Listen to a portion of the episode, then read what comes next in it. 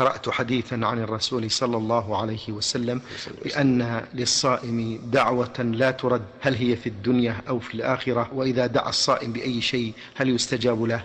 أولا يجب أن نعلم أن الإنسان إذا دعا الله سبحانه وتعالى بإخلاص وافتقار واعتقاد أنه سبحانه وتعالى قادر على إجابة الدعوة فإن الله سبحانه وتعالى لن يخيب دعاءه. فإما أن يستجيب له ما دعا به وإما أن يدخر ذلك عنده يوم القيامة وإما أن يصرف عنه من السوء ما هو أعظم.